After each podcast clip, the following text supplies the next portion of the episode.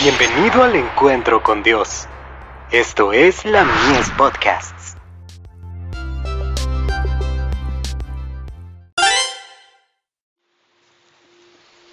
Recibiréis poder. Esther. Entonces dijo Mardoqueo que respondiesen a Esther. No pienses que escaparás en la casa del rey más que cualquier otro judío, porque si callas absolutamente en este tiempo, Respiro y liberación vendrá de alguna otra parte para los judíos, mas tú y la casa de tu padre pereceréis. ¿Y quién sabe si para esta hora has llegado al reino?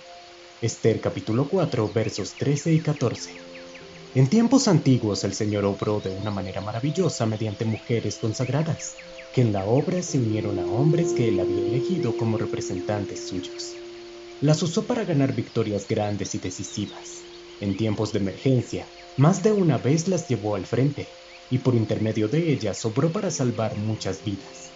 Mediante la reina Esther, el Señor llevó a cabo una poderosa liberación de su pueblo.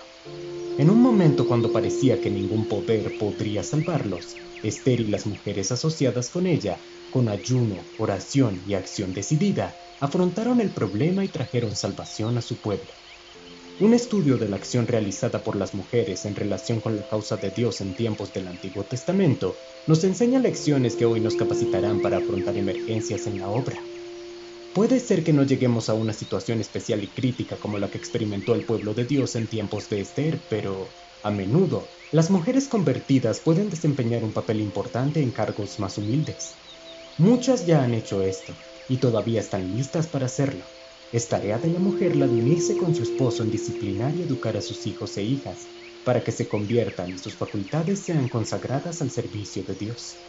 Hay muchas que tienen habilidades como para apoyar a sus esposos en la obra del sanatorio, para dar tratamientos a los enfermos y para hablar palabras de consejo y ánimo a otros.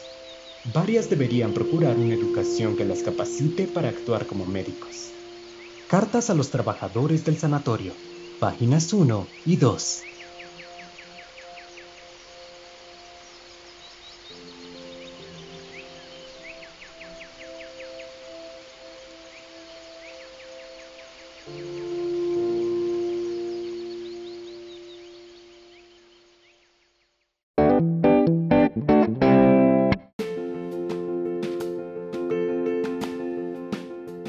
Visítanos en www.ministeriolamies.org para más contenido. Dios te bendiga.